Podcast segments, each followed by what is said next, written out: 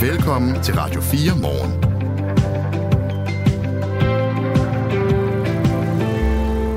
Termometeret står på 25,2 grader herinde i radiostudiet. Der er også en masse maskiner, der står og damper, og to ældre mænd i øvrigt. Øh, godmorgen, Michael. Godmorgen, Kasper. Og 25 grader, det er jo også det, som øh, Henrik Møring har lovet os hele morgen, øh, at det skulle blive øh, i Danmark i dag. Og øh, jeg var lige inde og kigge på, hvordan ser det så ud i resten af Europa? Ja, tak. Der er selvfølgelig masser af steder i Sydeuropa, der er der over 25 grader. Men i Nice for eksempel i dag, der er der kun 20. I Paris er der 19. I Lissabon er der sølle 23 grader. Så lige i dag i hvert fald, der er sådan øh, nogle af temperaturerne vendt op og ned. Ja, der er meget, der er vendt op og ned. Det tyder på, at september kan blive varmere end sommeren. Ja, det er rigtigt. September ja. er det nye sommer. Ja, og du ved, når vi taler om alt det her med vejret, så bliver man, det er jo altid med sådan en mærkelig, eller for tiden, med sådan en underlig fornemmelse, fordi øh, for 10 år siden, der jublede man over godt vejr i september. Nu er det jo sådan blevet med sådan lidt en lille bange anelse, fordi hvad er det her for noget? Ja, tal for dig selv. Jeg er sådan, ja. faktisk... Øh, du nyder ja, okay. bare det gode vejr. Ja, det gør jeg egentlig. Ja, det er da også godt. Det er efterårs jævndøgn på lørdag. Så skal du nok for november være i 6 måneder i træk. Jamen, du ved, jeg er en forårsdreng jo. Ja, det er jo det. Øh, kom vi helt siden til det i dag. det, det er virkelig nogle meget øh, sådan, øh, tunge ting, vi også kommer til at kigge nærmere på. Besparelser i psykiatrien, det er tungt. John F. Kennedy er blevet skudt. Det er også tungt. Øh, godt nyt er selvfølgelig, at en mand efter 60 års tavshed taler ud en tidligere øh, sikkerhedsvagt det er en meget, meget sparet sag, det der med, med det drab, og hvem gjorde det, og hvor mange var de om det og sådan noget. Men det... Christoffer Lind har jo lavet over 25 afsnit af Krimiland om og, det. Og prøv at høre, det der drab, det bliver bare ved med at optage masser af mennesker. Det var i 63, var det ikke? Jo. Ja. November. Så der er snart 60 års, mm. det hedder ikke fødselsdag, når nogen er døde. Men... Nej. Okay. Mærker det Vi kommer til det om 38 minutter rundt regnet. Godmorgen, og tak fordi du har tændt for herværende radiokanal. Godmorgen. Godmorgen. Det her er Radio 4 morgen. Børn under to år skal slet ikke se skærme. Det er en af flere konkrete anbefalinger hos Børns Vilkår. De er kommet ud i dag, og øh, Katrine Elmose er digital ekspert hos Børns Vilkår. Godmorgen. Godmorgen. Det er det mest konkrete, jeg nogensinde har hørt om det her. Børn under to år skal slet ikke kigge på skærme. Øh, er der nogle familier i Danmark, hvor et barn under to år ikke kigger på en skærm nu og da?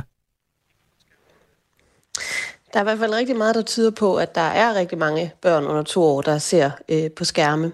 Men øh, hvis vi for eksempel ser på, hvad WHO anbefaler, så siger de faktisk også, at de ikke øh, mener, at børn under to år skal være på skærme. Så, så der er andre, der har lagt op til det øh, før os. Og at være på skærme. Nu er der jo forskel på, om man planter barnet i timevis ved en skærm, eller om de bare kigger med over en skulder øh, nu og da. Hvad vil det sige at være på skærm i den her lige, sammenhæng? Ja, jamen lige præcis, og det er også noget af det, som vi øh, understreger, og som vi gerne vil sætte fokus på med alle de her anbefalinger, som vi kommer med, at det er ekstremt vigtigt fokus på, hvad det er for en type skærm, som øh, børn og unge er på, altså om de sidder øh, passivt og ser på den ene øh, korte video efter den anden, eller om de er i et videoopkald med nogen, de kender, om de sidder og for de lidt ældre børn, om de sidder og øh, sms'er eller chatter med venner eller dyrker øh, interesser, som de har, eller, eller spiller og gamer.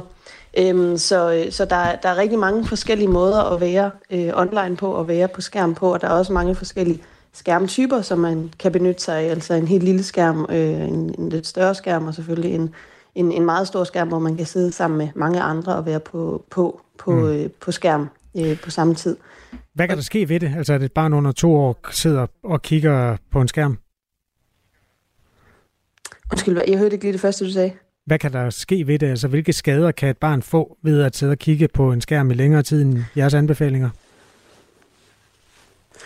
Altså, øhm, noget af det, der ligger til grund for den her anbefaling, det er jo blandt andet et øh, forsigtighedsprincip, fordi at vi endnu ikke ved præcis, hvilke effekter det kan have på barnet, og om det kan have en skadelig effekt at sidde og se på skærm. Men når vi ser på øh, blandt andet derudover, hvad vi ved er vigtigt og, øh, og er godt for et øh, lille barn på 0-1 år, så er det jo blandt andet, at de øh, sanser og mærker verden, rører og smager og lytter og øh, har øjenkontakt med andre mennesker, spejler sig i voksne og får respons på det, øh, de sender ud i verden. Og det er i hvert fald noget af det, som vi ved, at en øh, skærm ikke kan tilbyde og ikke kan, øh, kan, kan, kan, kan give til, øh, til børnene. Men det kan legeklodser jo heller ikke, eller en, en bog eller sådan noget? Jo, det kan jo netop give den der sanseoplevelse, fordi de kan røre ved dem, og de kan mærke på dem, de kan putte dem ind i munden, og, øh, og, og, mm. og de kan ligesom øh, udvikle de her øh, sansemæssige oplevelser på en anden måde, end de kan, når de sidder og, øh, og kigger på en skærm. Men vi er også helt med på, at vi mangler øh, mere forskning i præcis, hvad det er for en betydning, det kan have for, for, for, for alle børn, men også særligt for de små børn, at være på øh, skærm.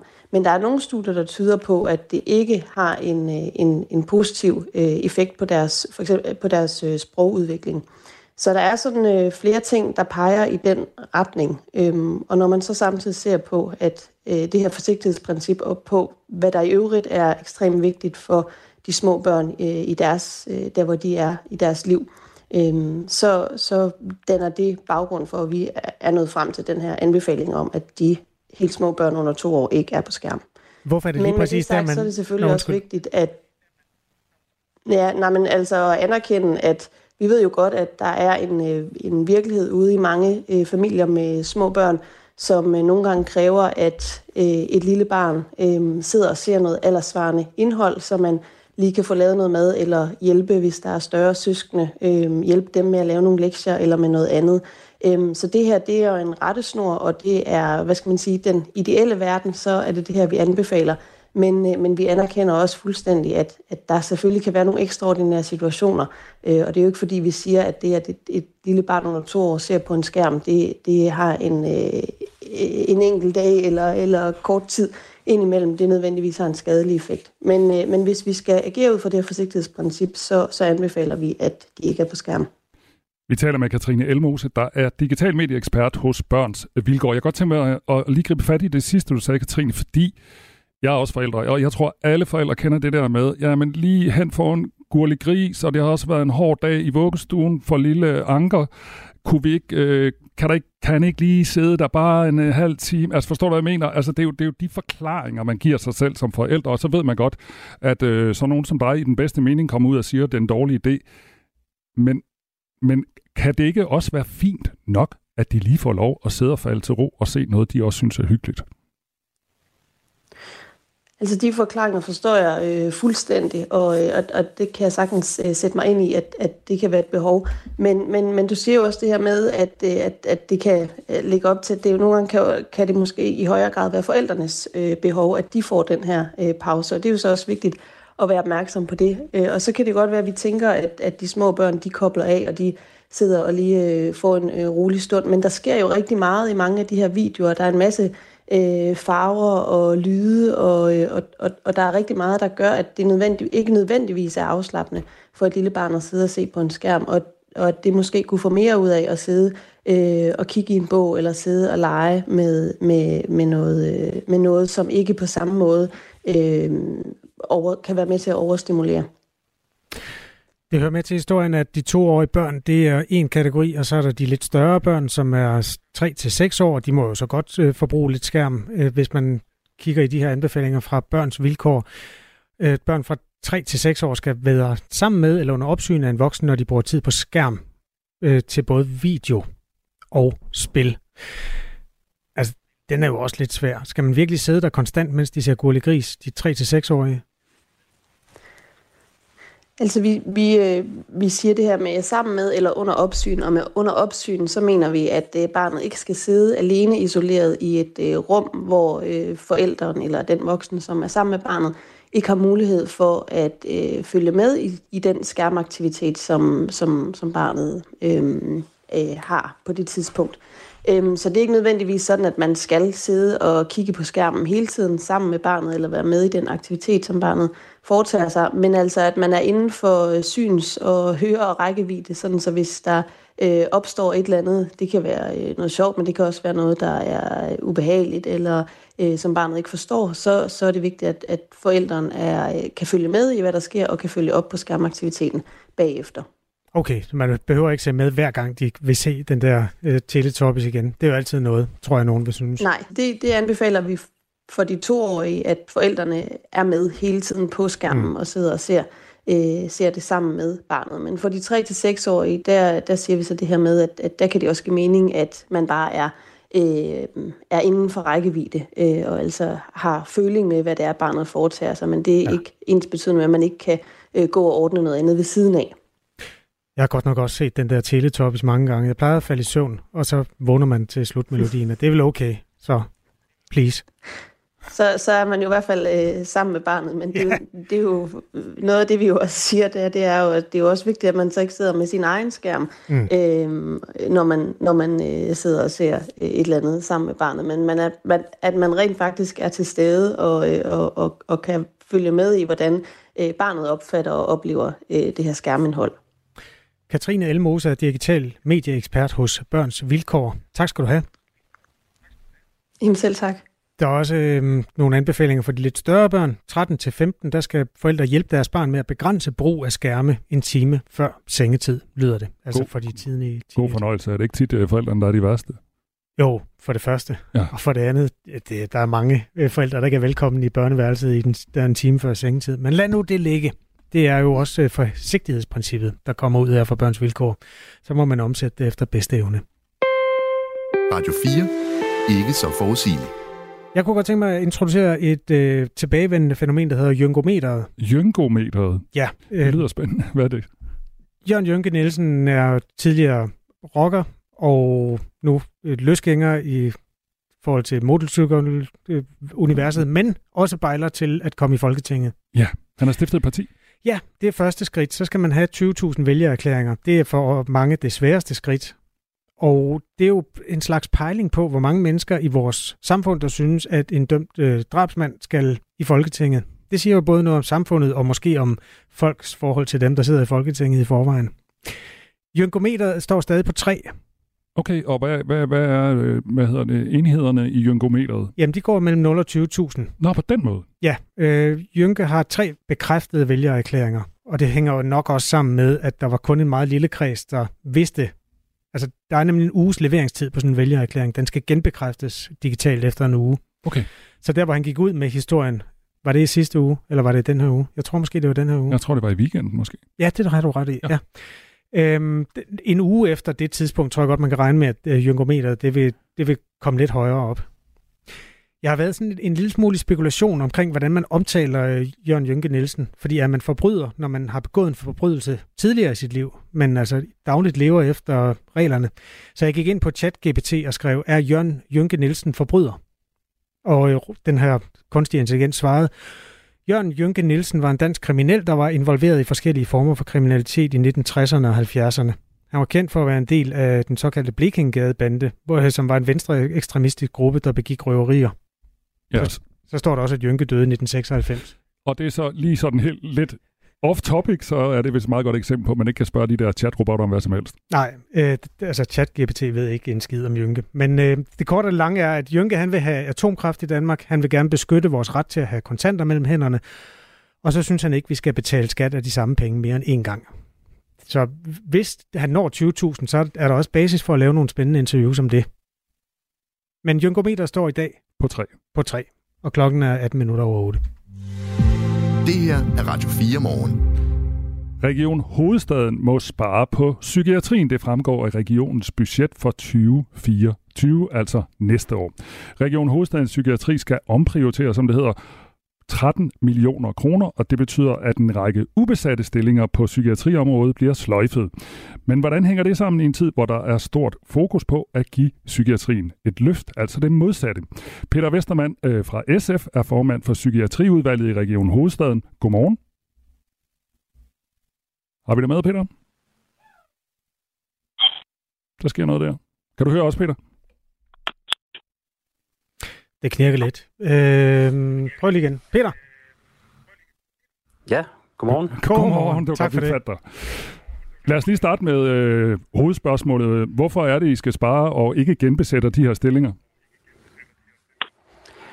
Jamen, i, I det store øh, og hele, så er det faktisk ikke en øh, decideret spareøvelse, det her. Øh, sagen er, at psykiatrien har brugt flere penge, end der var budget til sidste år, øh, eller i løbet af året her, og så er man nødt til at bremse op næste år. Det vi så gør, det er, at vi siger, at I skal ikke bremse så hårdt op, som I øh, ellers skulle have gjort. Vi, øh, vi øh, fjerner halvdelen af, af den gæld, I har oparbejdet, Og, øh, og, og så derfor kan man sige, at vi faktisk øh, har lidt flere midler at drive psykiatri for, end vi ellers ville have haft. Men når det er sagt, så vil det jo alligevel blive oplevet som øh, besparelser enkelte steder, fordi øh, der skal holdes igen i nogle afdelinger, fordi andre afdelinger har haft et større forbrug. Så, så det er lidt teknisk, men jo, der vil blive op, øh, oplevet, at, øh, at der bliver holdt igen nogle steder, og øh, at der blandt andet kan blive nedlagt øh, ledige stillinger. Med al respekt for, at du øh, stiller dig øh, frem og vil forklare det her, så blev det lidt politikeragtigt. Så jeg skal lige bare lige spørge dig sådan lidt, så jeg også er med, og lytterne forhåbentlig også er med. Kommer man til at opleve besparelser, enten som øh, psykisk syg, eller hvis man er ansat på nogle af de psykiatriske afdelinger? Ja, nogle steder i psykiatrien vil man opleve besparelser. Det jeg prøvede at sige før var, at øh, i det her budget øh, bruger vi faktisk flere penge på psykiatrien, øh, så der kommer lidt mere, end der var før. Men fordi der er så stort et pres på vores afdelinger, så vil der opleves besparelser, fordi pengene skal smøres bredere ud. Ah, okay. Nu er jeg også med. Men jeg havde forstået det sådan, altså blandt andet oven på det her skyderi i Fields, at nu skulle den ligesom, øh, øh nu, skal der, nu skulle psykiatrien opprioriteres. Og det er vel ikke det, der så sker? Øh, altså, der, der er sket det over de seneste år, at vi i Region Hovedstaden har øh, haft psykiatrien som topprioritet, når vi har lavet budgetaftaler. Det vil sige, det er det område, der har modtaget flest penge. Men vores budgetaftaler er bare ikke særlig store i forhold til øh, behovet og i forhold til de penge, vi har brug for fra Christiansborg. Øh, så er der blevet nævnt fra Christiansborg, at der vil komme en, øh, en, en pose penge til psykiatrien, men dem har vi stadig til gode at, at se herude. Øh, senest var der en melding i øh, august måned med øh, regeringens finanslovsforslag, hvor der vil komme midler til psykiatrien. Men de midler kommer jo først, når finansloven er vedtaget en gang i november, måske december. Øh, og dem kan vi altså ikke nå at få ind i et budget, der skal starte fra 1. januar. Du sagde før, at I skal smøre det lidt tyndere ud, også fordi der er et større pres på, på det psykiatriske område. Kan du sige noget om, hvilke afdelinger eller hvilke patienter, der kommer til at opleve det her? Jeg kan ikke sige noget konkret om, hvilke øh, afsnit og, og præcise patientgrupper, der kommer til at opleve det, men det er bredt øh, rundt omkring på vores psykiatriske center. Øh, dem har vi øh, en, en række af i, øh, i hovedstaden. Øh, meldingen er, at øh, de kan finde midlerne øh, ved øh, nogle effektiviseringer, og så i høj grad at nedlægge ledige stillinger. Vi har jo den øh, ærgerlige udfordring øh, generelt i sundhedsvæsenet, men, men også i psykiatrien, at det er øh, svært at rekruttere medarbejdere til de stillinger, vi har, og derfor har vi ledige stillinger rundt omkring. Og det er så nogle af dem, der bliver nedlagt. Så man vil jo ikke i hverdagen opleve, at der er færre mennesker på arbejde, end der har været øh, hidtil, øh, sådan inden for den sidste kortere horisont, fordi stillingerne har været ledige. Men det betyder så også, at øh, de ledige stillinger ikke bliver besat af nogle andre, øh, som de kunne være blevet. Hvad synes du egentlig om det? Jamen, det er da rigtig ærgerligt over. Jeg synes, at det er, er øh, meget frustrerende, at øh, vi står med en psykiatri, der i den grad er presset. Vi står med flere og flere mennesker i det her samfund, der har brug for øh, psykiatrisk behandling, og så kan vi ikke udvide kapaciteten i, i takt med det. Øh, det synes jeg, der er, er et kæmpe problem, øh, og, og min appel går så til Christiansborg om at øh, komme med øh, et øh, substantielt løft, altså en, en del flere midler end det, vi er blevet stillet i udsigt lige nu, og komme med dem hurtigt. Øh, de skulle have været leveret allerede øh, for længe siden. Øh, det var i 2019, da Mette Frederiksens første regering trådte til, at øh, vi var nogle partier, der pressede igennem, at der skulle laves en 10-årsplan for psykiatrien og følge nogle øh, betragtelige milliardbeløb med. Og nu står vi så øh, her fire år efter, og, øh, og har stadig ikke øh, set ret meget til de penge.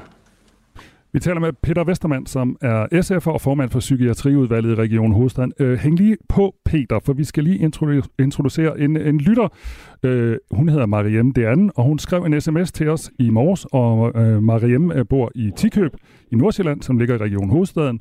Og Mariem skrev til os, endnu en gang bliver psykiatrien ramt igen og igen, og det er fuldstændig absurd, at der bliver brugt rigtig mange penge til en krig, men ikke til mennesker. Men øh, venlig hilsen Mariem, som lider af PTSD. Mariem, du har siddet og lyttet med. Godmorgen. Godmorgen. Hvad, hvad siger du til det, du hører? Altså, øh, jeg vil nok sige, øh, øh, hvis jeg skulle gå så langt, så vil jeg sige, at det, det her besparelse, det trigger min angst forstå det på den måde, at øh, nu når der kommer besparelser, det vil sige, at der kommer flere mennesker til at være på ventelist, blandt andet mig selv. Og øh, øh, meningen var, at vores politikere ville øh, nedbringe ventelisten. Men det her besparelser, det går det bare desværre endnu værre. Men Peter Vest... Og det går rigtig nervøs. Ja. Øh, Mariam Peter Vestermann forklarer jo blandt andet, at, øh, at det er fordi, at der mangler penge, øh, blandt andet fra nogle penge, øh, som, skulle, øh, som man har lovet, og som fra, fra regeringens side, og som ikke er kommet endnu. Hvad siger du så til det? Jamen, øh, jeg kan ikke forstå, at øh, der står, at øh, der mangler penge, når vi kan købe på nogle øh, 16 øh, kampfly øh, til krigen mod Ukraine, eller til, til Ukraine. Og så øh, nogle Derefter så har man lavet sådan en øh, ukrainske fond, men jeg forstår bare simpelthen ikke, hvorfor. Jeg har ikke nogen imod at vi støtte øh, den krig, men vi har også brug for vores psyke for at kunne klare vores hverdag. Og jeg ser gang på gang på, på de sociale medier, folk, der råber op om hjælp. Og øh, blandt andet på Twitter for eksempel, jeg ser gang på gang folk, der er klar til at tage deres eget liv, fordi de mangler hjælp. Og så tænkte jeg, hvordan er der lige, hvordan kan det lade sig gå i Danmark, hvor vi har, altså, hvor vi snakker om velfærd, vi snakker om mange ting. Men hver gang der, der kommer besparelse, desværre så rammer det altid dem, der ligger ned. Det kan jeg simpelthen ikke forstå. Peter Vestermann, øh, nu hørte du lige meget hjem her, øh, og jeg ved godt, det ikke er dig, der har besluttet, at vi skal sende våben til øh, Ukraine, men hvad tænker du om det her? Fordi der er jo selvfølgelig noget i det, Mariem siger om prioriteringer. Kunne I ikke prioritere anderledes? Der er helt klart, øh, altså politik handler om at prioritere, øh, og så der er et stort politisk ansvar. Øh, det vi har ansvar for i Region Hovedstaden, det er at drive øh, primært et sundhedsvæsen, og, og i det en psykiatri. Øh, I vores sundhedsvæsen har vi et øh, underskud, øh, eller man kan sige, at vi har brugt for mange penge øh, sidste år øh, på, øh, på øh, 211 millioner kroner. Vi har så øh, i psykiatrien haft øh, et øh, underskud på 25 millioner. Det har vi så halveret. Det vil sige, at vi som det eneste sted i, øh, i vores øh, sundhedsvæsen i Region Hovedstaden går vi ind og siger, at I skal ikke betale så meget tilbage, som I har brugt for meget. Øh, og det var jo, en, øh, synes jeg, et, øh, et skridt i den rigtige retning, men det bedste havde jo været, hvis man slet ikke skulle, skulle spare noget. Men bare for at sige, at vi har faktisk haft et særligt fokus på psykiatrien. Men når det gælder den, den helt store samfundsmæssige prioritering, så handler det jo om, hvordan Folketinget vælger at prioritere pengene. Øh, og hvis der nu kommer et, øh, en finanslov, hvor man sænker skatten, eller en, en plan om det på længere sigt, så vil jeg da synes, det er øh, den helt forkerte vej at gå i forhold til, at vi har et sundhedsvæsen, og ikke mindst en psykiatri, som i den grad har behov for investeringer. Øh, det tror jeg vil være øh, klart den bedste investering økonomisk set for vores samfund, men det vil også øh, give en langt bedre, øh, en langt bedre livskvalitet for de mennesker, som ellers ikke vil få en behandling. Så jeg er fuldstændig enig med, med Mariam i, at, at vi skal jo ikke se meget lange ventelister i psykiatrien, fordi man har valgt at bruge pengene på for eksempel min ære, så vil være forkert at, at sænke skatterne. Så kan du love mig hjemme noget? Altså, fordi når man taler med jer i regionerne, så har I jo altid den kattelem, der hedder, jamen vi får ikke nok penge fra staten. Kan du egentlig love mig hjemme noget? Jeg kan love hende, at vi bliver ved med at prioritere psykiatrien meget højt. Øh, det er jo så klart, som, som formand for øh, Social- og Psykiatriudvalget, så er det min øh, fornemmeste opgave, og det er også derfor, jeg har taget opgaven på mig, det er at sikre, at vores psykiatri den øh, fortsat er nummer et på listen over, over områder, vi skal investere i i, i Region Hovedstaden. Det har vi gjort de sidste år, faktisk alle de år, jeg har været udvalgsformand. Øh, har vi øh, haft psykiatrien som det område, der har tilf- øh, fået flest øh, penge. Men behovet stiger også bare. Altså, øh, vi har i dag dobbelt så mange henviste til behandling i børne- og ungepsykiatrien, som vi havde for otte år siden. Og det er ikke fordi, at henvisningerne sidder løsere, altså at det er nemmere at blive henvist. Det er simpelthen fordi, at øh, de her børn og unge, de har fået det værre. I voksenpsykiatrien ser vi også voldsomme stigninger, øh, så, så vi er presset. Øh, vi har jo ikke fået øh, midler øh, til at og, og matche øh, den stigning i antal patienter, sådan, så vi kunne øh, rekruttere et tilsvarende antal medarbejdere. Det har vi ikke haft penge til. Og, og de penge, vi får, dem, dem får vi jo i en økonomiaftale, der bliver lavet med regeringen. Øh, og det er jo en lille smule ensidig aftale, hvor regeringen øh, i det store hele øh, dikterer, hvad vilkårene skal være. Og, øh, og den indgik vi i slutningen af maj måned, og den var meget, meget stram. Så kommer regeringen så i slutningen af august måned og præsenterer sit finanslovsudspil, og pludselig er der midler til psykiatrien, men de penge kan vi bare ikke nå at bruge, fordi de først bliver vedtaget en gang i november og december. Og det er selvfølgelig vildt frustrerende. Hvis de penge var der øh, hele vejen igennem, så skulle vi jo have haft dem i den økonomiaftale, vi kan bruge til at planlægge vores økonomi efter. Og så havde vi ikke stået i den her situation nu. Tak til dig, Peter Vestermann, altså formand for Psykiatriudvalget i Regionen Hovedstaden. Og også tak til dig, Mariem, både fordi du vil være med her, og fordi du skrev en sms til os på 1424. En kendt dansker er død i en time. Jeg synes, det ville være skrækkeligt, hvis jeg vidste, noget skulle være for evigt. Men først skal de spise et måltid, som var det deres sidste. Så kommer, kommer desserten. Så kommer den altså. Fuck, hvor er det voldsomt. Og, øh... og altså, hvorfor, Anna? Hvorfor? Altså, jeg aner det ikke. Sammen med vært Lærke Kløvedal taler de om døden, maden og alt derimellem. Men fjordhejer, det er barndom. Det er gode stunder med min far. Det er noget af det eneste, jeg har haft med papa. Lyt til det sidste måltid i Radio 4's app, eller der, hvor du lytter til podcast. Æret være hans minde. Radio 4. Var det det? Det var det. Ikke så forudsigeligt. En tidligere sikkerhedsvagt har 60 år efter mordet på John F. Kennedy taget bladet fra munden og fortalt noget, som han ikke har fortalt før. Det er noget om, at han samlede et projektil op i bilen, hvor præsidenten døde, og det er med til at give ny ild til nogle af de spekulationer, som der er rigtig mange af i den sag. Lyt mere om et kvarter. Klokken er halv ni. Nu er der nyheder på Radio 4. Børn under to år bør slet ikke bruge skærme. Det anbefaler Børns Vilkår, der i dag lancerer en række anbefalinger til børn og unges brug af skærme. Det sker fordi det øgede skærmforbrug skaber grobund for tvivl, bekymringer og konflikter i familierne, skriver organisationen. Skærmanbefalingerne bygger på den tilgængelige forskning på området, siger digital medieekspert Katrine Elmose. Noget af det, der ligger til grund for den her anbefaling, det er jo blandt andet et øh, forsigtighedsprincip, fordi at vi endnu ikke ved præcis, hvilke effekter det kan have på barnet, og om det kan have en skadelig effekt at sidde og se på skærmen. Anbefalingerne har form som en guide målrettet forældre, der ønsker råd, retningslinjer og idéer til, hvordan man hjælper sit barn med at få et balanceret forhold til digitale medier. Skærmbrug varierer alt efter børns alder, der er brug og der er forskellige problemer knyttet til det for de enkelte aldersgrupper.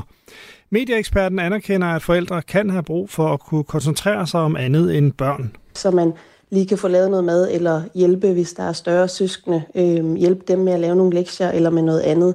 Øh, så det her, det er en rettesnor, og det er, hvad skal man sige, den ideelle verden, så er det det her, vi anbefaler. Øh, og det er jo ikke fordi, vi siger, at det, at et, et lille barn under to år ser på en skærm, det, det har en, øh, en enkelt dag eller, eller kort tid indimellem, det nødvendigvis har en skadelig effekt.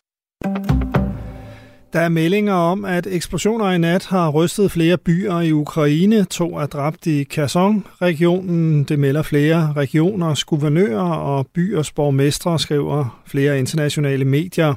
Syv blev såret i hovedstaden Kiev, inklusive en 9-årig pige, og flere bygninger er beskadiget. Mindst seks angreb ramte byen Kharkiv, og civil infrastruktur blev ødelagt. To personer er såret. Fem personer blev såret, og mindst en blev begravet under murbrokker i Tjerkasi. CNN citerer Kievs borgmester Vitali Klitschko, der har skrevet på Telegram, da eksplosioner i byen, luftværn virker, bliv i beskyttelsesrum. Menneskeheden har åbnet porten til helvede ved at lade klimakrisen løbe løbsk, det siger FN's generalsekretær Antonio Guterres ved FN's generalforsamling. Humanity has opened the gates of hell. Guterres kommentarer blev til dels overskygget af, at Storbritannien i går offentliggjorde, at man tilbageruller en række klimatiltag. Region Hovedstadens Psykiatri nedlægger en række ledige stillinger. Det sker som følge af regionens budget for næste år, hvor man skal spare, siger regionsrådsformand Lars Skovhøj. Det er klart, at når vi har de her omprioriteringer, som for psykiatrien betyder, at der mangler 13 millioner i, øh, i budgettet øh, i forhold til 24, så er det øh, blandt andet, at der er nogle øh, vakante stillinger, altså stillinger, som lige nu ikke er besat. De bliver ikke slået op. Øh, og øh, på den måde er det jo udtryk for, at det er svært øh, for øh, hospitalerne og også psykiatrien at få enderne til at nå. Det er et, øh, et stramt budget, der ligger. Psykiatrien har en årrække ventet på et løft via den 10-årsplan, som landspolitikerne har aftalt, men som endnu ikke er gennemført. Det er absurd, siger formanden for Psykiatriudvalget i hovedstaden, Peter Vestermand. De økonomiske rammer, vi er blevet givet fra regeringen, matcher ikke øh, de behov, vi, vi har, de stigninger, vi ser i øh, antal patienter. Så hører vi meldinger om, at der er penge på vej, men øh, de er i hvert fald ikke øh, nået frem i tide øh, til at, at redde os fra, øh, fra de her øh, besparelser. En del sol, men i løbet af dagen mere skyde, og i Jylland efterhånden regn og byer 20-25 grader let til frisk vind fra syd. I nat skyde med regn eller byer mange steder, temperaturer ned mellem 13 og 18 grader. Det her er Radio 4 morgen. Husk, at du kan sende os en sms på 1424.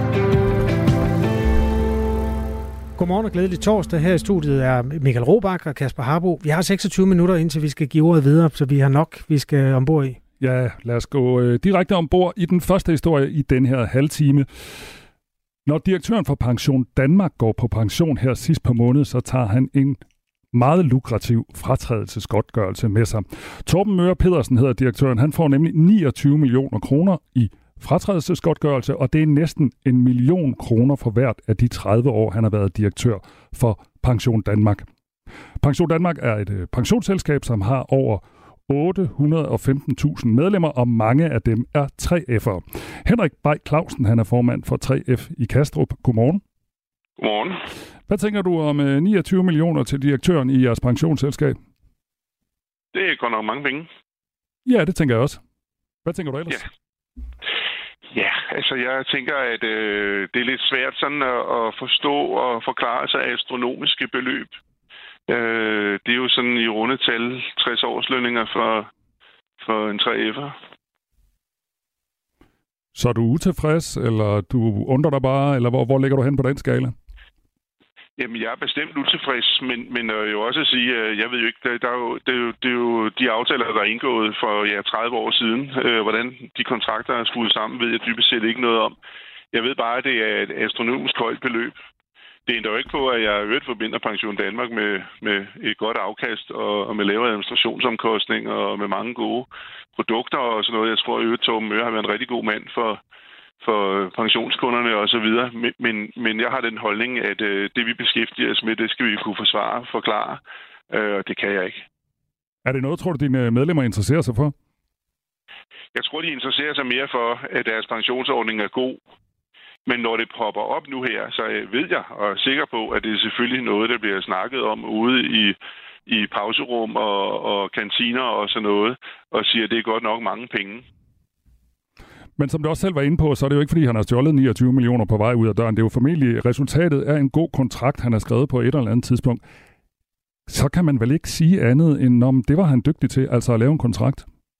Jo, det øh, tror jeg, som du har ret i, og, og, og det er også det, jeg siger. Jeg ved ikke, hvad, hvad rammerne var, dengang man byggede det her op fra bunden, øh, og om man havde selv havde forestillet sig, at kontrakten kunne, kunne ende med at give så store beløb, det, det har jeg simpelthen ikke øh, indsigt i. Øh, jeg har på fornemmelsen, at man ikke helt har, har, har tænkt, at det kunne blive så mange penge.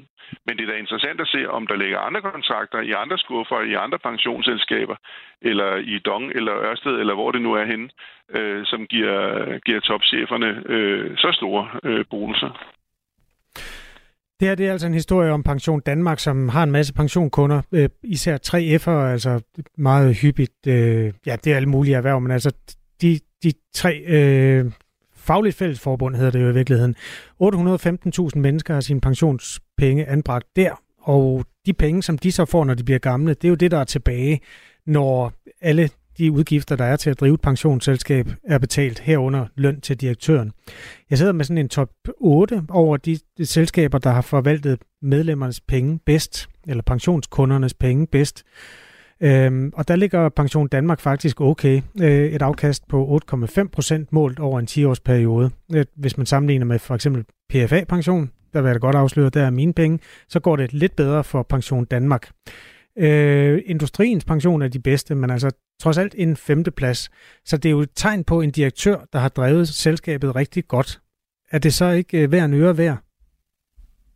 Det kan godt være, at folk i øh, de her chefstillinger, de giver jo deres liv til deres arbejde. Det er øh, også en god løn værd, og de skal også have fratrædelsesordninger. Men, men jeg tror, når man beskæftiger sig med sådan noget her, hvor det er medlemspenge, eller det kunne være skattepenge, det kunne være os som elforbrugere penge, eller som vandforbrugere, øh, alle mulige øh, forsyningsvirksomheder og pensionsvirksomheder, som er det her folkelige element i på den ene eller den anden måde, der mener det er en god ledetråd, at dem, der bestemmer der, og dem, der laver aftaler der, de skal kunne forklare og forsvare. Jeg skal som fagforeningsmand kunne forklare og forsvare et lønniveau, et omkostningsniveau, et afkast for den sags skyld, øh, i de ordninger, vi nu engang er med i, i øvrigt sammen med arbejdsgiverne. Øh, og det kan jeg ikke med, med, med så mange penge. Det kan jeg ikke. Hvorfor, hvorfor kan du egentlig ikke det, når, når de bliver nummer 5 på en hitliste over de bedste afkast i Danmark, altså højere end PFA, som er Danmarks største? Ja, det er rigtigt, og man kan sige, at der, man kan også vente om at sige, er der nogen mennesker, der er så mange penge værd oven i deres øh, løn, de har fået igennem de mange år? Øh, nej, det er der ikke. Hvordan afgør man det? Ja, det er jo, øh, når vi er ude i sådan noget her, der taler vi om, om øh, igen at kunne forklare og forsvare. Øh, det vil sige, at vi taler om noget med rimelighed, og hvordan ligger man i et rimelighedsniveau? Det, det, er jo, det er jo altid et godt spørgsmål, men, men, men et rimelighedsniveau er ikke 60 gange et, et medlems øh, årsløn i fratrædelsesgodtgørelse. Medlemmer, der måske selv får en kvart års løn eller mindre endnu i fratrædelsesgodtgørelse, hvis de overhovedet får det. Det kommer lidt an på, om man selv siger op, eller man bliver sagt op.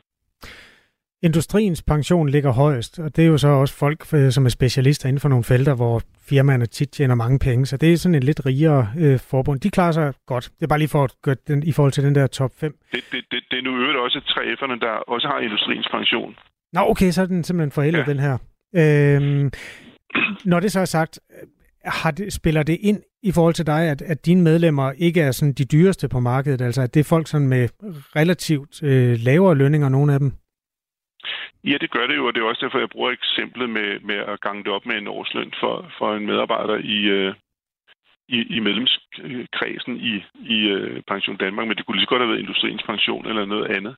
Vi har nogle knaldgode arbejdsmarkedspensionsordninger i Danmark, og jeg er rigtig glad for, øh, øh, de er, som de er. Øh, men, men det betyder ikke, at øh, dem, der sidder og forhandler kontrakter, de ikke skal tænke frem i tiden og siger, i den medlemsskare, de så repræsenterer, som, som er dem, der skal have glæde af de her pensionsordninger, men også kunne se sig selv i øh, pensionsordningerne, at, at så skal det være inden for et eller andet spænd af rimelighed, øh, retfærdighed, som, som jeg sagde før. Jeg ved ikke hvor, præcis, hvor baren skal gå, men det her det er for højt.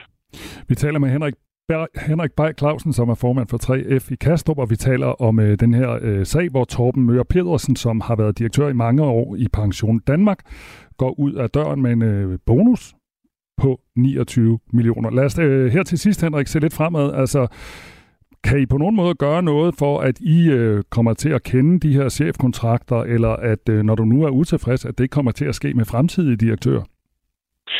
Øh, bestemt. Jeg tror ikke, jeg skal ikke kende indholdet i en chefkontrakt.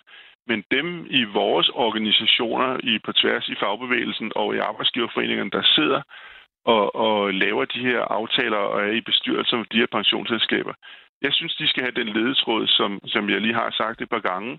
De skal kunne forklare og forsvare, og, og det skal ikke være øh, bonusser, der er på mange, mange gange øh, et, et medlems øh, årsløn. Det skal det simpelthen ikke være. Tak til dig, Henrik Bay Clausen, altså formand øh, for 3F i Kastrup. Og vi har prøvet at få en kommentar fra Torben Møre Pedersen her til morgen, men han ønsker ikke at stille op. Til mediet Inside Business, der udtaler bestyrelsesformanden i Pension Danmark, Henning Overgaard, følgende. Nogle vil finde beløbet kritisabelt, og det kan jeg godt forstå, men aftalen afspejler de vilkår, der blev aftalt i direktørens kontrakt for 20 år siden. Og det er altså noget, der hedder en fratrædelsesgodtgørelse, som er nogle penge, man får med, når man stopper simpelthen for at gå på pension. Det er ikke ret mange arbejdsgivere, sådan normalt, der tildeler den slags, ti, eller bygger det ind i kontrakter. Derfor er det ret specialiseret, det her. Men det er da en god principiel debat. Jeg mener lige om igen, at hvis nogen har noget, som vores kolleger, der, der går i, i dybden med nogle af historierne, som, som vi laver her i Radio 4 morgen, skal arbejde videre med i forhold til det her, så har vi altså en mailadresse, der hedder tip Nej, det, tip radio4.dk. Altså hvis du har et tip til os, så skriver du til tip radio4.dk. Det kan næsten ikke være nemmere. Det her er Radio 4 morgen. Vi har talt om land og by i dag. Øh, nogle af forskellene også i forhold til, hvor man vælger at slå sig ned. Og det her, det er ikke direkte det samme, men jeg har bare opdaget en historie, som jeg synes fortæller noget om forskellene på land og by. Ja. En øh, gruppe børn var ude at gå på en landvej. Ja. Luk øjnene og forestil dig en gruppe børn, og de skal være øh, sådan lidt øh, lysebrune til mørkebrune i huden, mange af dem. Okay. Altså etnisk øh, er andet ophav end, end os øh, lysebrøde mennesker. Øh, men dog pære danske, ikke? Mm. De går langs med den her øh, landevej, øh, og så kommer der en bilist forbi, og han ser dem. Og vi befinder os altså i Sydvestjylland her. Så hvilken tanke får den her øh, person, der kommer kørende i bilen, tror du? At der går nogle børn, som ser brune ud. Nej, han tænker, det er sgu de syriske flygtninge, som gik på motorvejen i 2015, som nu kommer tilbage igen. Så derfor øh, ringede denne bilist til Syd- og Sønderjyllands politi. Der er øh, 20 tilsyneladende øh, udenlandske mennesker, der kommer gående ad Vesterhavsvej, som i øvrigt fører til Oksbøl. Nå, sagde politimanden okay. i den anden ende, og sendte en af sine kolleger ud for at undersøge, hvordan det kan være, at de her øh, unge mennesker gik en tur på landevejen. Det viste sig så, at det var skoleelever. fra Verdensbørn Grundskole i det nordvestlige København. Ah. De var på øh, lejerskole, og de havde sgu aldrig set en landvej før, så de var faktisk faret vildt. okay. Men var ikke på nogen måde øh, flygtninge, der gik på nogen motorvej. Øh, jeg kan godt se, at udefra kan det have set ud som om en flok syriske flygtninge fra dengang gik på den danske motorvej, men vi kommer bare fra en skole i København, siger en øh, skoleleder, der er Yasin Adam Bakiri til Jyske Vestkysten. Meget rummeligt, øh, fordi den udstiller jo nogle forskellige kulturkløfter. Mm. Altså, ja, det er måske, måske er det en lille smule cringe noget af det, men på den anden side, det skulle også være meget sjovt. De har aldrig set en landevej før. Nej, det er da meget sjovt. Så er man meget københavnsk, ikke? Jo, det må man sige. Og hvis man så tror, at det er syriske flygtninge, så er man måske også meget... Fra Oksbøl. Ja. Okay, der skete ikke noget. Det var bare det. Tak. Du lytter til Radio 4 morgen. Malcolm Kilduff has just announced that President Kennedy died at approximately 1 o'clock Central Standard Time, which is about 35 minutes ago. After being shot at for 60 år siden blev USA's præsident John F. Kennedy skudt i Dallas, Texas, USA, og siden har mennesker over hele verden spekuleret over, hvem der dog skød ham og hvorfor. En mand blev kaldt ud som morder efter få dage.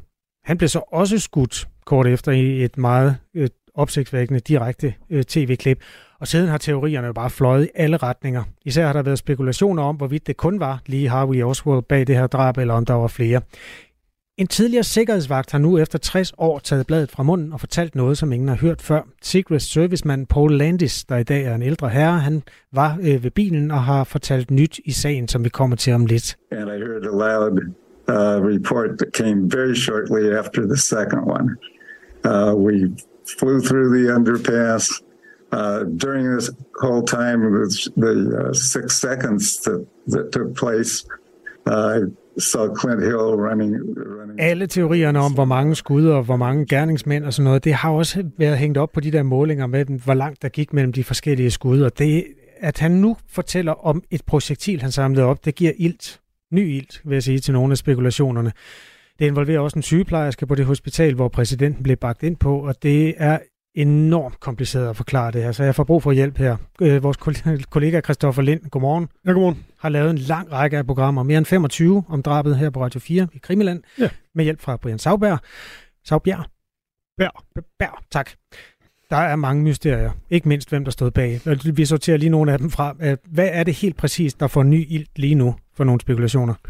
Jamen det er rigtigt, det er jo en øh, 88-årig herre, øh, Paul Landis, som lige pludselig øh, 60 år senere vælger at fortælle sin øh, historie. Han har simpelthen ikke været ude med denne her historie før. Og så er der jo det med, at han er Secret Service, og han var der.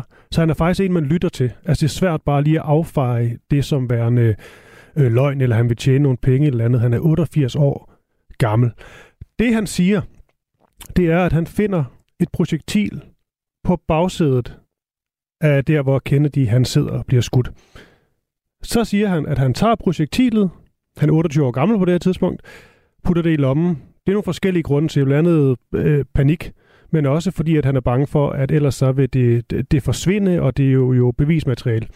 Det underlige er jo så, at han ikke afleverer det sådan ordentligt. Det han gør, det er, at han tager med ind på hospitalet, og så er der total tumult og kaos, og han ender med sådan ligesom at placere det, siger han, på Kennedys borg. Og så regner han med, at så er der nok nogen, der finder det, og må ikke, at det går alt sammen. Det interessante ved det her, der er mange ting, mm. men det er jo, at øh, i den officielle forklaring fra den Warren-kommission, der bliver nedsat, der bliver det her projektil fundet på en guvernør, der hedder John Connellys borger, guvernøren af Texas. Og det har de brugt som meget, meget vigtigt i forhold til at komme frem til, at det var Oswald, der skød. Og det skal jeg lige prøve at forklare. Ja. For det der er, da de står med det her øh, frygtelige attentat, så øh, noterer de sig, at der ikke er sådan rigtig mange skudhuller sådan i, øh, i den her limousine, han kommer kørende i. Og det er lidt som om, at i forhold til, hvor mange skud, der har været i kroppen på både Kennedy og ham Connolly, mm. så mangler der på en eller anden måde sådan en, en kugle eller to eller tre. Men de går jo ligesom med, det er en mand. Og det gør de især fordi, at øh, der er en mand i den her Warren-kommission, der siger, hvad nu, hvis det ene projektil, der rammer Kennedy, det ryger videre over i Connolly, som sidder over for Kennedy. Så det, man skal forestille sig, og det her, den bliver skabt, denne her single bullet teori, ja. som så senere bliver kaldt for magic bullet af mange, fordi folk synes måske, det er jo noget af det, der har fået allermest kritik, og det er det, der bliver debatteret stadig. Altså er det næsten for vildt, den her forklaring. For det, du skal forestille dig, Kasper, ikke? Ja, jeg prøver. Det er, at der bliver skudt bagfra ja. af Oswald angiveligt. Mm. Øh, første skud rammer forbi, hvilket også er blevet diskuteret, fordi ofte så er man ramme med det første skud. Det er sjældent, man rammer forbi, og så begynder man at ramme. Det er, hvad det er. Men det første skud er en misser. Ja. Skud nummer to, det rammer, og nu taler jeg bare ud fra den officielle forklaring, det rammer Kennedy sådan i den øvre del af ryggen, så ryger projektilet sådan igennem kroppen op omkring halsregionen, videre over i Connolly tid over for ham, rammer han sådan højre skulder, nedad imod hans, øh, hans højre håndled, hvor den vist laver to sådan huller omkring det, og så videre ned ja, til venstre lår. Den går simpelthen gennem råb og stop på både øh, guvernøren og præsidenten. Det gør det, og det skal jo lige siges, det er jo et projektil, som øh, forårsager utrolig mange huller i kroppen på, øh, på de her stakkels mænd ifølge den øh, forklaring. Og så er det også et projektil, som er nærmest intakt. Det vil sige, det har gået igennem, og det er også noget, der bliver debatteret meget. Mm. Altså rigtig mange lag tøj. Altså vi snakker jakke, jakkesæt osv. osv. Men også sådan øh, selvfølgelig øh, muskler, kød, knogler osv. Og det er nærmest intakt. Og der, hvor man finder det her projektil, ifølge det, de går med, så er det nemlig på John Connellys borger på hospitalet. Okay. Altså, det er måske røget ned, ned i en lomme, eller også det røget ud af kroppen, det er man ikke sikker på, men det bliver fundet der af nogle sygeplejersker. Og det er jo i sig selv sådan lidt øh, mystisk. Christoffer, jeg bliver simpelthen nødt til at sætte ja. det til kolon, fordi det er med med kompliceret det her. Ja. Øh, fordi, ved du, jeg tager lige det, som er det nye. Mm. Øh, og det er jo ikke for at øh, gå i rette med noget af det, du siger, men der kan godt være nogle mennesker, der knap nok kan huske, hvem John F. Kennedy var. Han var altså USA's præsident og blev skudt 22. november 1963. Det er snart øh, 60 år siden. Ja. Lige Harvey Oswald, han blev anholdt øh, og så senere skudt, men han var i politiets varetægt, og man nåede jo ikke rigtig at, at afhøre ham. Øh, han nægtede sig bare skyldig. Mm. Så kommer Paul Landis her, øh, 88 år i dag, og tager bladet fra munden og siger, Ja. Yeah. up and looked at it, and it was only thing I noticed that was wrong with it were, were bullet striations. There was no other deformities. Um, I started to put it back. Mrs. Kennedy and Clint were leaving the car, and uh, I made a quick decision. I, I, didn't see anybody to secure the car. People were emerging on on the car. Uh, I did not want this piece of evidence to disappear, and I slipped it into my pocket. Hvad kan det være med til at kaste lys over, at den her kugle måske, ja. eller projektil, måske har ramt Kennedy, måske har ramt øh, guvernør Connolly, eller måske begge, eller måske ingen af dem? Altså, hvad er det egentlig, det, den kan bidrage med i forhold til opklaring? Ja, fordi, ja, det er rigtigt, fordi det, den kan, det, det kan bidrage med simpelthen vende hele narrativet på hovedet. For nu skal jeg nok gøre det helt kort og simpelt, men, men sådan som ser det, det er det her magic bullet, jeg har talt om, der rammer både Kennedy og Connolly. Mm. Det er skud nummer to. Så er der skud nummer tre. Det er det, der rammer Kennedy i hovedet, som mange sikkert har set øh, forfærdelige billeder af. Og det er ligesom det dræbende skud. Ja. Det der er, det er, at hvis det her skal kunne passe, altså at Connolly også har så mange skudsår, så skal kugle nummer to, eller projektil nummer to, jo også have ramt ham. Men hvad nu, hvis det er rigtigt, det han siger, det er vores øh, Secret Service-ven her på 88, mm. at det projektil, man siger bliver fundet på borgen, som har ramt Connolly, at det i virkeligheden stoppede ved Kennedy. For det er jo det, der er det meget oplagt at tænke, at hvis det ligger på bagsædet af Kennedy, mm. så sæde, altså lige under, under ryggen, hvor han har siddet, så er det jo ikke flået hele vejen ind i Connolly. Og så mangler der jo lige pludselig et projektil til at have ramt Connolly, og det åbner jo op for dem, der tror, der er flere, der skød, der så siger, jamen så blev han jo skudt af nogle andre. Det er sådan uh, essensen af det. Ja, og det er jo det, altså, hvis man har set den der JFK-film, øh, Stones, hvad nu han hedder, Oliver Stone, ja. Ja, øh, så vil man vide, at man kan spekulere enormt meget over vinkler og sådan mm. noget, øh, i forhold til, hvor en skytte eller flere skytter kan være placeret. Ja. Hvilke spekulationer kommer der så nu? Altså tyder det her på, at der var flere skytter? Altså, der er jo, de første spekulationer gik jo selvfølgelig på, at man kunne tro på ham, øh, øh, Landis her. Øh, og jeg tror, der er meget bred enige om, at øh, det kan man godt. Han er i hvert fald troværdig og Secret Service-mand. Han er ikke en, der har tjent penge på det. Det er som om, man lige pludselig er vågnet en morgen, og så læste han lidt om, om sagen. I 2014 nævner han, hvor der er noget, der ikke helt stemte, og så tænkte han, okay, nu kommer jeg med min, øh, min fortælling. Men han gør det trods alt som øh, 88-årig og holdt tæt indtil videre.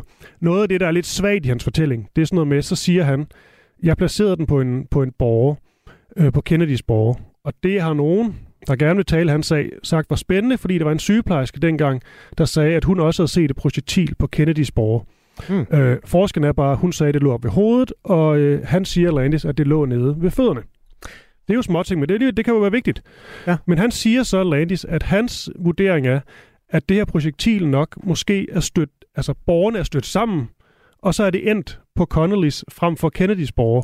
Og det er der, der er nogen, der også tænker, blandt andet mig selv, der tænker, det lyder næsten for altså fantastisk. Der er et eller andet sådan lidt, øh, lidt vildt i det. Ja. Øh, men det er der måske også i den officielle forklaring, det med, at der bare bliver fundet et projektil på en borger, og så skal vi tro på det her skud.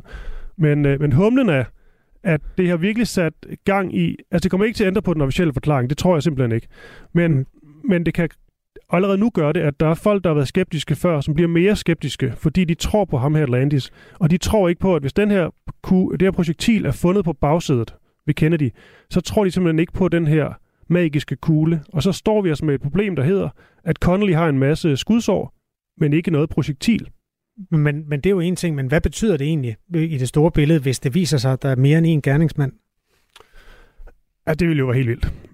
Hvis det, altså det, det er jo bare, fordi det går imod det officielle narrativ. Der er jo rigtig mange, der tror, der var et største del af amerikanerne eksempelvis, der tror, at der var flere end, øh, øh, end en skytte, hvilket også er vildt, at, at flertallet ikke tror på den officielle forklaring.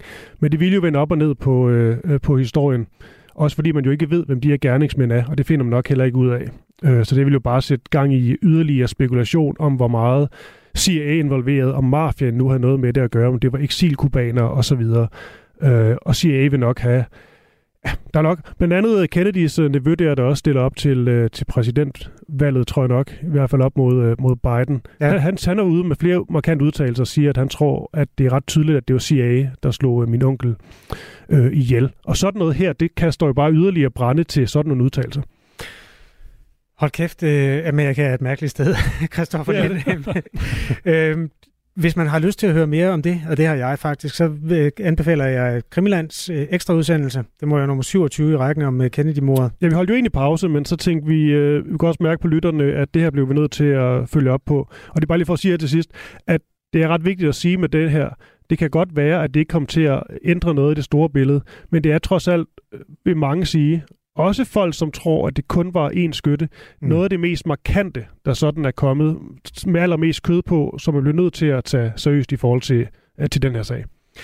Find Krimiland, der hvor du hører din øh, podcast. Uh, tak fordi du lige vil stå tidligt op. Selvfølgelig. Christoffer Lind er vært på Krimiland her på Radio 4. Og klokken er to minutter i ni. Du lytter til Radio 4 morgen.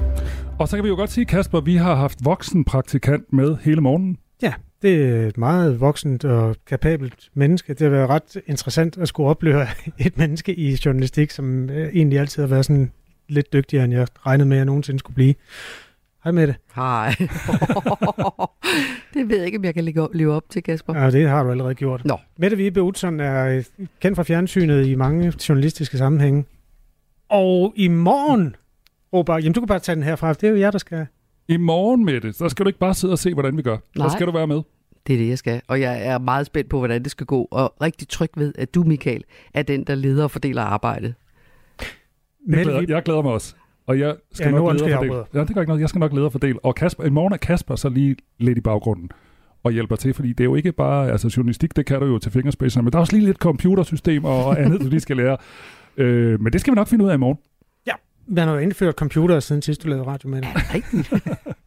det bliver rigtig spændende. Ja, det bliver enormt spændende. Øhm, vi har jo sådan en rull af faste værter på Radio 4 morgen, og der træder Mette Vibe Utzon altså ind for første gang i morgen, og så skal du have nogle af de politiske programmer i næste uge. Men så kommer du sådan ind i et fast værtsrulle, ikke? så du står tidligere op sammen med jo, os. Jo, det er tanken, ja. Så jeg sidder her og sammen med jer to nu og kigger ud over Aarhus, hvor lyset nu har er, er, er hvad hedder det, altså, har indfundet sig, og det er helt fantastisk. I har sådan et radiostudie, hvor man kan se, se ud over byen. Det er aldrig prøvet Nej, Danmarks Radio, der kan man kun kigge ind i andre studier fra. Det er det, eller en væg.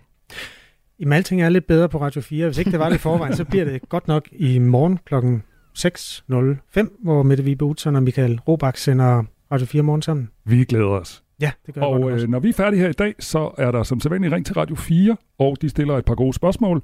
For eksempel, er det samfundets opgave at løfte folk ud af ensomhed, eller må den enkelte lige tage sig lidt sammen og gøre en større indsats selv? Ring til Radio 4 er vores øh, debatprogram her på kanalen. Det, lad mig lige kigge. Det er som Signe Ribergaard Rasmussen, der står der og smiler. Hun tager over om fem minutter, når nyhederne med Henrik Møring ellers er til vejebragt klokken 9. Du har lyttet til en podcast fra Radio 4. Find flere episoder i vores app, eller der, hvor du lytter til podcast. Radio 4. Ikke så forudsigeligt.